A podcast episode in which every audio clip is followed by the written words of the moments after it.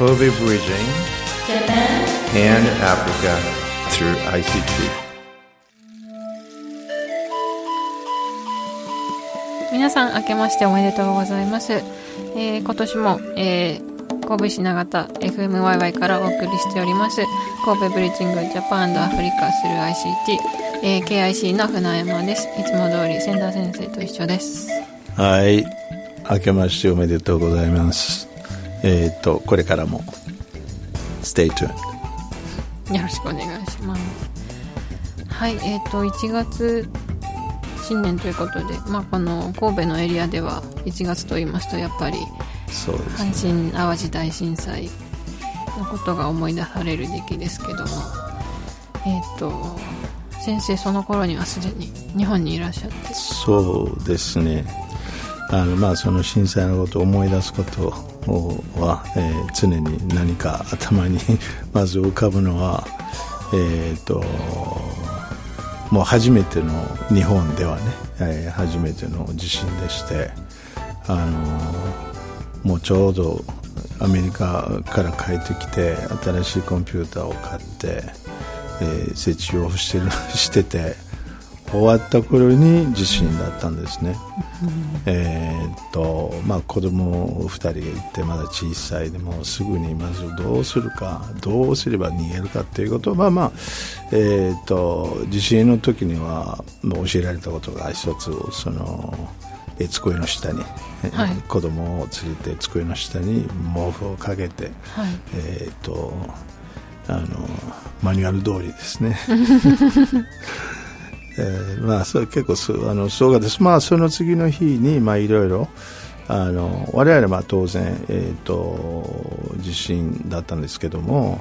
えー、と神戸とかあと比べもならなかなってなかったです。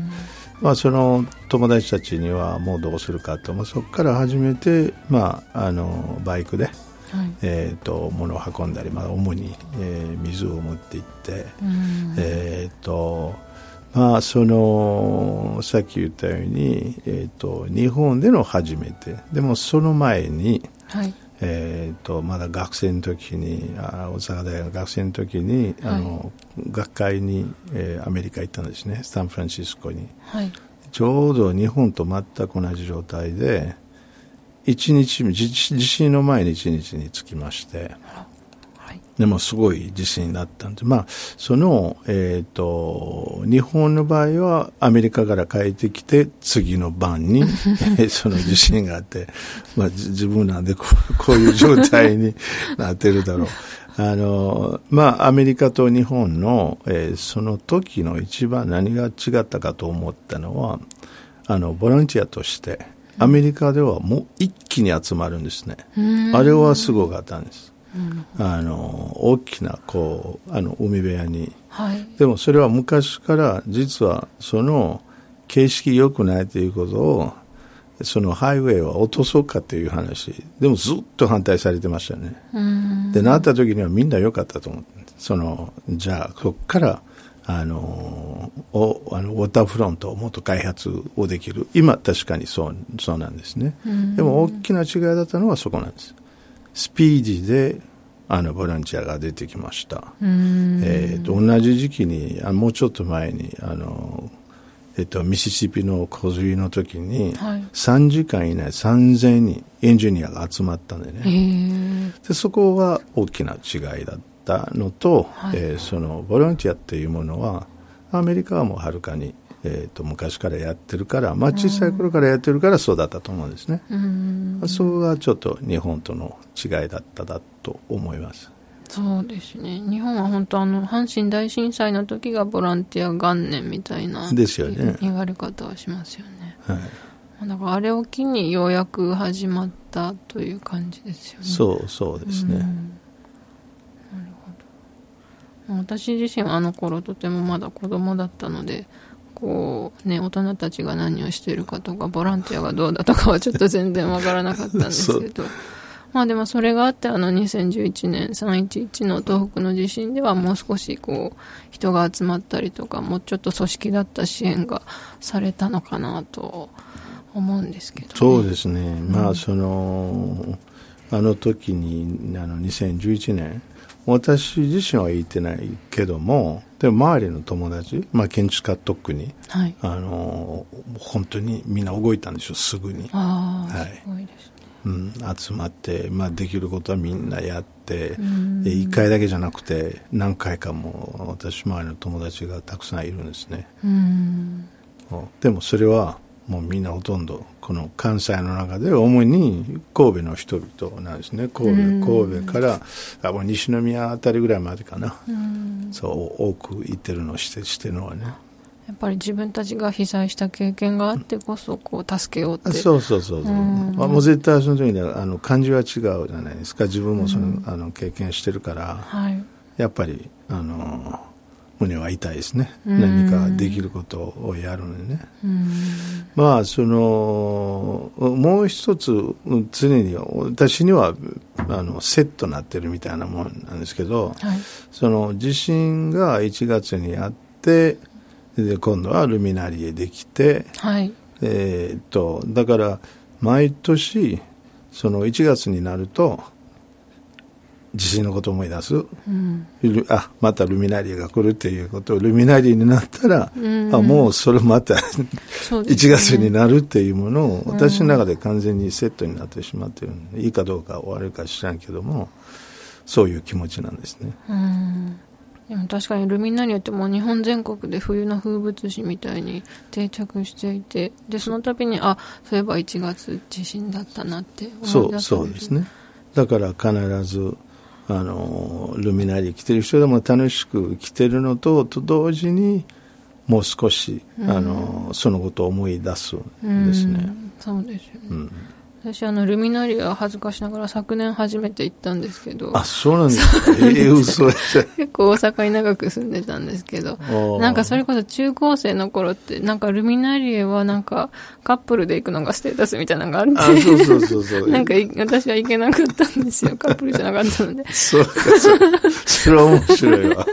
そうで大人になって今回あの関西にまた住むようになってで昨年夫と一緒に行ったんですけどこうあの綺麗なあの光の道はずっとこう本当に人が多いですよねあれって。そうそう。こう人とみんなでこうゾロゾロと進んでいってで行き着いた先にあの灯火っていうんですか。そう。あの鎮魂のあの明かりがあるんですよ。あれはすごいあのこう綺麗なものを見て最後にああいうものがポンとあるっていうのはすごいいいなとそうで思いました。すねインパクトが。ねでもあのあの昔そのルミナリー行って、はい。えーっと子供うちの息子まだ多分6か7歳ぐらいですね。もうその日しか無理だった。次の日にパリに行くから、うん。えーっと来てね人多いじゃないですか、はい。ずーっとこう行って着いたらねあの子が言ったのは「何これ?」これだけ？言われてな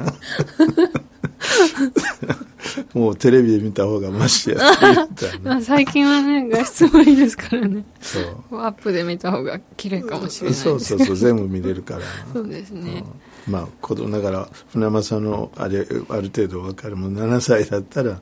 あの地震が起きてもそんなに、うん。そうですねそうなんですねだからはい。私はあんまりこうリアルに地震の記憶っていうのはないんですけどまあちょっと豊中で震度も4程度だったので、うん。あんまりこう強烈な記憶としてはないんですけどやっぱりこう神戸の方で仕事をもらうようになってその実際に当時被災したそれこそ KIC のあの苦労した話とかを聞くと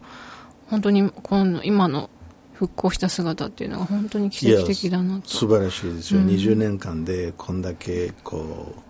あの回復したのはもうすごいと思いますよ、本当に。たくさんの人がこう本当にボランティアも含めていろんな人がこう励んできたんだなというのが思います。しやっぱりその神戸が成し遂げたことを今後世界に発信してもっと世界のその災害対策だったりにつなげてほしいなと思いますね。そうそうですね。まあまあでもその辺はどんだけあの神戸市神戸市民、えー、と関心を持っているかもうん。もう一つですよね、やっぱりあれがあった以上プラスうん神戸のその今持っている能力はもっともっとこのブリージングの、えーと、番組の中には、うん、えーと、入れるべきじゃないかなと一つの、うん、こういうことになるとやっぱり神戸に見てくださいっていう、えーと、一つの見本やと思うんですね。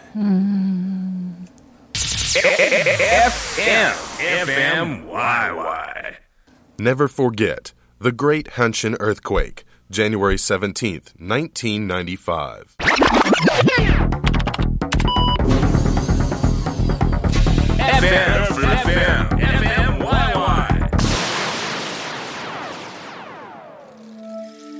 ブリージングといえば、えー、っとまあいろいろ、えー、あるんですけどもあのえっ、ー、と今例えば神戸に関してのえーと、インバウンドともうどんどんこういろいろこう協力してるじゃないですか、はい、それも一つの、えー、ところが、えーと、フォーカスを見たら、えアフリカに関してはえ薄いだろうなと。アフリカの人間の目から見たとして、まあこうこういう意味であの FMYY は、えーと、その地震からいろんな言語を使って、えー、ものを伝わるのは、えー、素晴らしいことじゃないですか。うん、本当にそうですね。そうですね。うん、であのまあ我々昔からえーと、アフリカの人間として、えー、できるだけその我々の存在してもらうのが一つ、えー、いろんなアクティビティやってきた、えーと、もう一つはやっぱりアフリカと日本をつなぐどうやる、うん、どうやってつなぐかっていうことはいろいろ考えた中ではあのある時期こうアフリカのこうアフリカ会という当時は我々ままだ学生たちを作って、はい。えーまあ、そのまんまこう書いたりするのと日本に残った人たちがさらにもう、えー、別の組織を作って、えー、とそのうちにアフリカ密関西を一つを、えー、作りました、はい、でそのアフリカ密関西は、えーとあの、なんで関西を選んだかっていうことを、アフリカ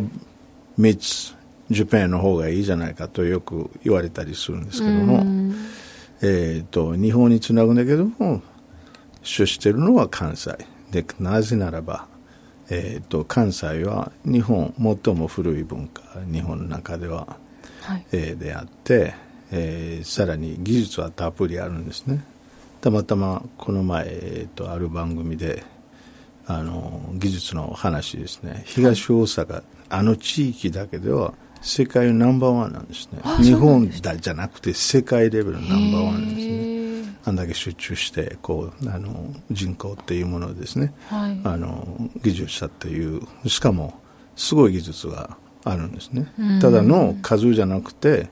えーと、質も含めて、うん、えーと、ダイバーシティも含めてナンバーワンらしいですね世界中で、うん、だから関西の、えーと、GDP は国だったらばオランダと一緒なんですね。だから、そのままであの G20 の一つの国ですよね。国だったとしたら。そう。これはやっぱり日本中でみんなしてもらいたいなとでその関西をアフリカ密関西アフリカは、えーと、資源は結構あります、はい、まあ、一つの国だけで言ったらもう例えばコンゴの場合は、えーと、アメリカの3倍ぐらいですね。その、うん、えー、資源だけで言うと、はい、だ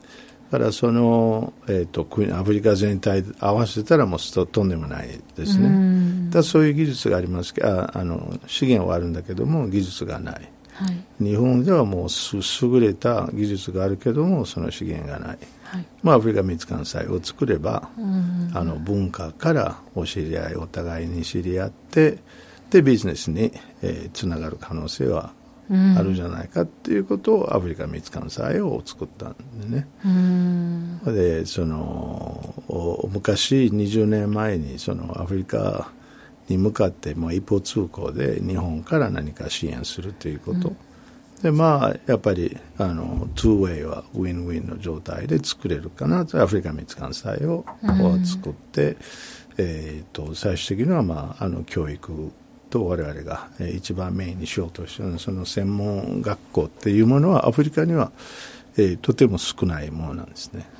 みみんなイメージとしては大学までに生かして卒業してでも大学卒業した人間はまあいろんなことを考える。デザインをする、うん、でも実行する人たちはいなかったら何もならないんですね、うん、だから専門学校にあの学校行こうとしてるでも行けない子どもたちに支援できるじゃないかっていうことを含めてアフリカ蜜柑祭を、あの作りました。なるほど、できたことあるんですよね。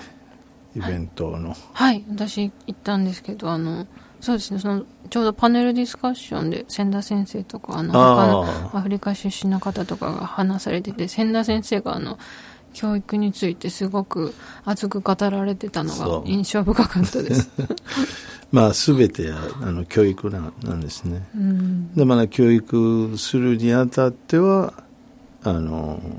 電気がいるものなんですね、はい、それが一番アフリカに不足しているものです、うん、でまあ、そうそれで我々まあその辺にもう少しあの小さいスケールでできることあるじゃないかと、うん、でその実は、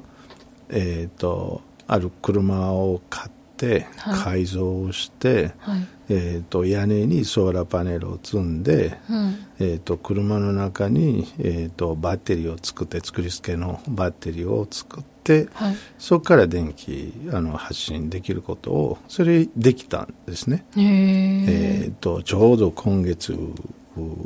で先月は12月に、はい、えー、とスタートしたんですね。今後の方は。で中に4人ぐらいは座れるんですね。その、えーと、ルーターをつけて、えー、そこで w i f i で、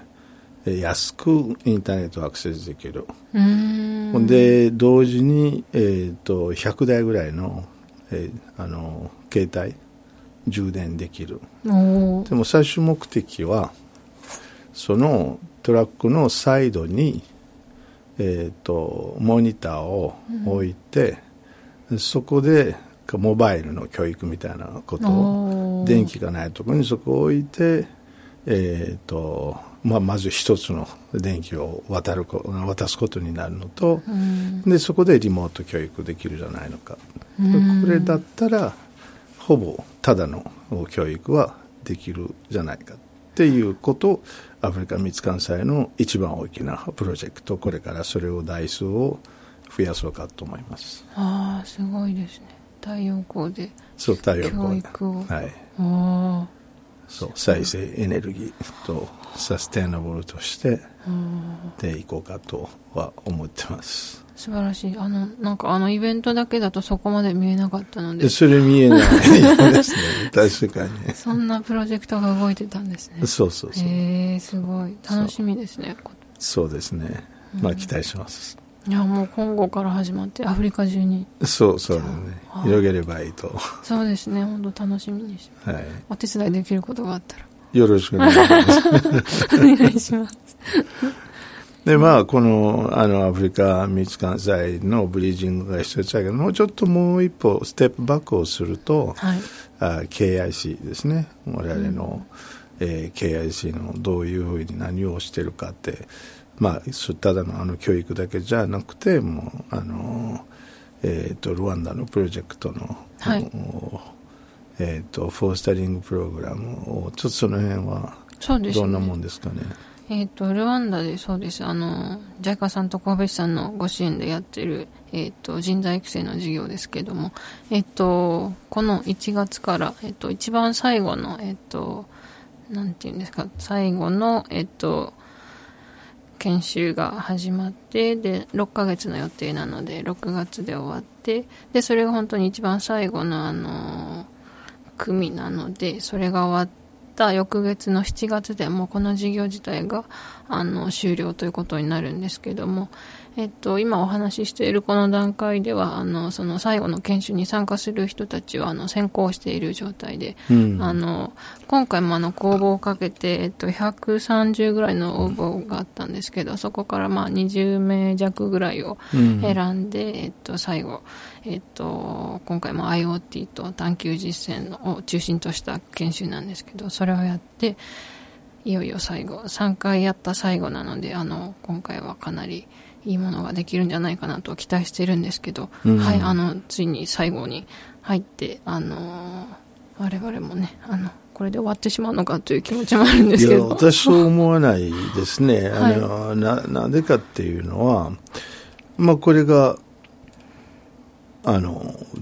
第一のステップだったんですね、はい、ところがその結果としては、えー、喜ばれてるわけですね、はい。あまあ、そのルワンダだけじゃなくてもうこれどんどん知られてるんですね、うん、アフリカの中では、うん、えーと、もう最近よくそれに対してルワンダモデルって言ってるのは実は KIC モデルの言う言うてみれば。そう、ね。そうはい、KIC がそういうものをフォースタリングプログラムを作って、えーと、こう人材を作ったわけですよね。その人材さらに人材作っていってるっていうシステムになってるんで、はい。あのこうオープンシステムの言ってみれば。でそのオープンシステムの中でやっぱりある時期に、えー、ベースは、えーと、もっと作ったところにこうあのものを足していくんで追加していくんですね。プログラムの中で。その追加した部分はまたそこで勝手にものをあの出して生まれていくじゃないですか。だからそのここがそれ終わったら終わるっていうものはえー、そう思わないのはまずそれなんですね。でもう2点目はそれがモデルとしてに思われてるからやっぱり繰り返し能力はあるんですね。で今もすでに、えーと、アフリカの中であちこち、まあ、エチオピアはあのルワンダモデルをやりたい、えーと、ちょうどこの前あのジブチへ行ってきたとこで、はい、あのルワンダモデルその大学側もそう言ってるし政府の人たちも同じことを言ってます。えーと、スタートアップはもう主に特にそのルワンダモデルをやりたいと、同じことやってるんですね。あの3か所ぐらいいたところは、はい、やっぱり全く同じものを作ってるんですね。その、えーと、教える人をこう教えていってる。その人たちはまたそこからどんどん広げていく。だから多分あのこれが一つのチャンスだったのでス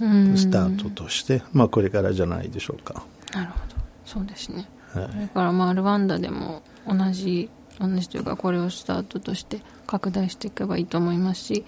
あのそうですね他の国でもどんどんそうですね。広がっていけば、はい。それこそね KIC モデルとして。そう。で KIC 言うたらこう KIC モデル言うたらある意味で神戸の、うん、ものな,、なんですね、はい。うん、だからもう神戸発信っていうものでそれは素晴らしいかなとそ、ね、の個人的に思ってます。はい関西がこうどんどん日本を引っ張っていくような動きがそうそうですね。いいですね。関西出身としては嬉しい限りです、うん、そう来る人たちも結構いろんな国今まではまあルワンダがメインみたいなものだったんですけども、はい、でも最近見るとねあのしかもそれだけじゃなくて英語圏の諸国だった、うん、けども最近見るとえーと、フランス圏のも増えてますね。あのアルジェリア、うん、えーとモロッコ、うん、えーと、ブルキナファソコートジボワール、えー、ジブティが初めてですね。唯一が一人が、えー、入ったんですね。マダガスカー、はい、えーと、カメルーン。で結構増えてますね。うん。いいですね。そう。だからある意味であの言語があのそれまでにこうえーと、一つの難しだったものはなぜか知らないなくなっていってるような感じなんですね。なるほど。どんどんこう、ね、KIC のネットワークが広がって。そう広がっていくんですね。うそういい傾向ですね。そう神戸市それ広がるイコール、えー、といろんなアフリカの学生は当然ながら神戸に来るんですね、うん。でもそれ増えると今度は、えー、と何が起きるかというのは神戸市は神戸市民そのアフリカに対していろいろこうあの対応の仕方が、うん。えー増えてくるんじゃないのかな、今まであんまりなかったもんです、はいでもそれが増えてくるとやっぱり対応しようかっていうところが出てきますよね。そうですね。うん。でもっともっと FMYY のえーっとあのこう来れる人も増えるじゃないですか。うん。そうですね。どんどんとこう神戸全体でいろんなことが動いていけばいいですね。そうですね。うん。まああの時間も時間ですので。はい。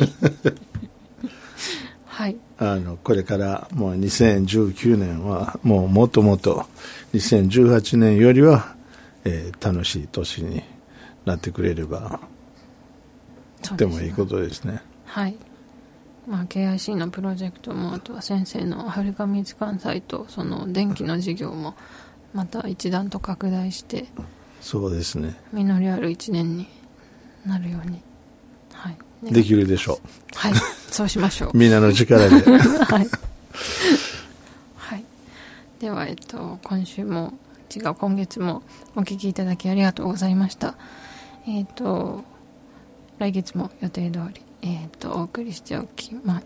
お送りしていきますので、えっと、またお聞きいただけますと、えっと、ありがたいと思います。えっと、改めまして、新年明けましておめでとうございます。えっと、2019年が皆様にとって良いお年になりますように記念しております。今年もよろしくお願いいたします。はい今後ともよろしくお願いします